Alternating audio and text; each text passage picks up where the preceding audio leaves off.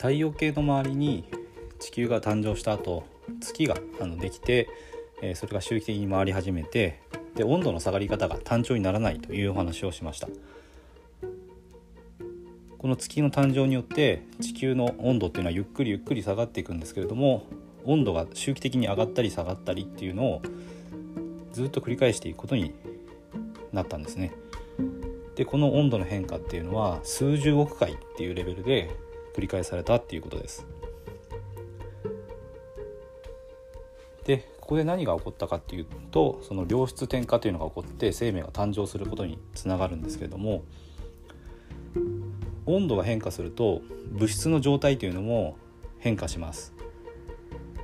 普通の物質は温度が上がると膨張して温度が下がると収縮するまた融点とか沸点を超えると固体が液体になったり液体が気体になったりっていうことも起こります。でこれは物理的な変化でですね。でそれ以外にも科学的な変化というのも、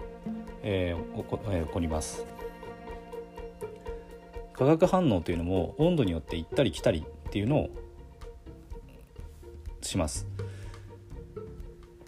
なので、えー、温度の変化を繰り返していくということは温度が低い時は温度が低い物質のあり方になります。で温度が高い時には温度が高い時の物質のあり方になるということです。でこれを何十億回も繰り返していくと物質自体が温度による状態の変化というのを起こしやすいものに変わっていきます。そして温度の変化によって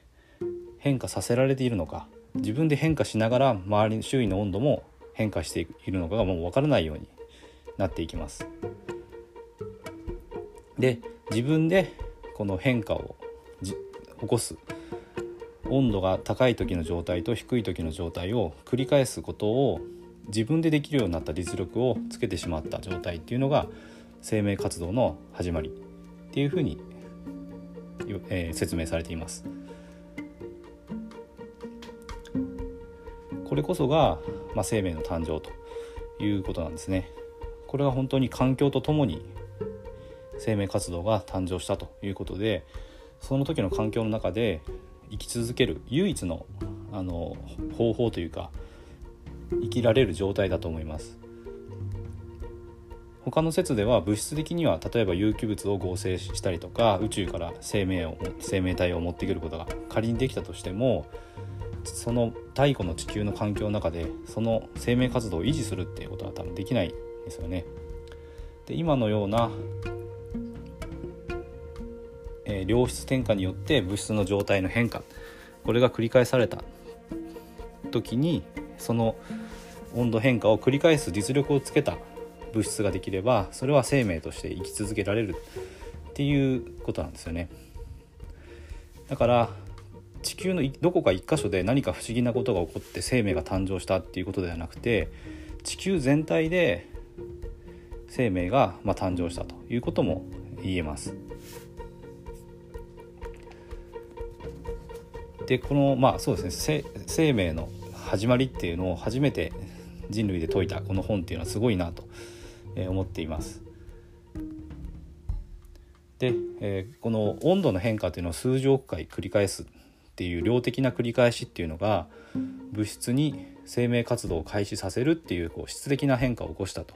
いうことでこれがまあ良質転化っていうことですね。でまあ良質転化っていう言葉、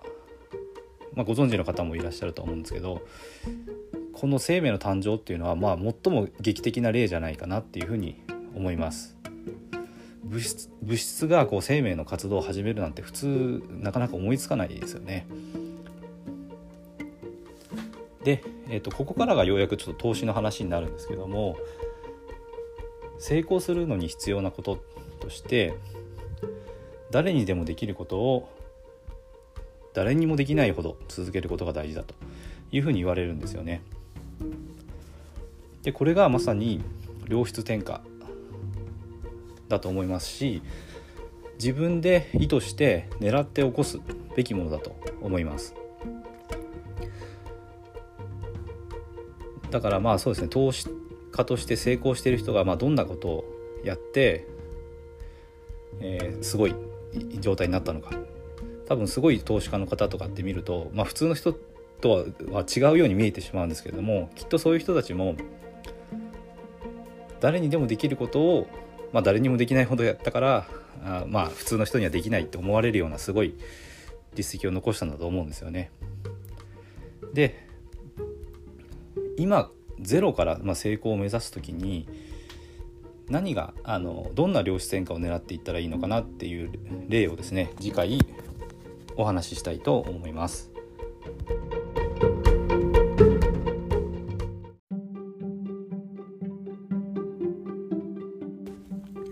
今回も最後まで聞いていただいてどうもありがとうございます。チャンネルの説明ページに私がどんな人間なのかを知ってもらえる1分半ほどで読める簡易プロフィールのリンクを貼っています。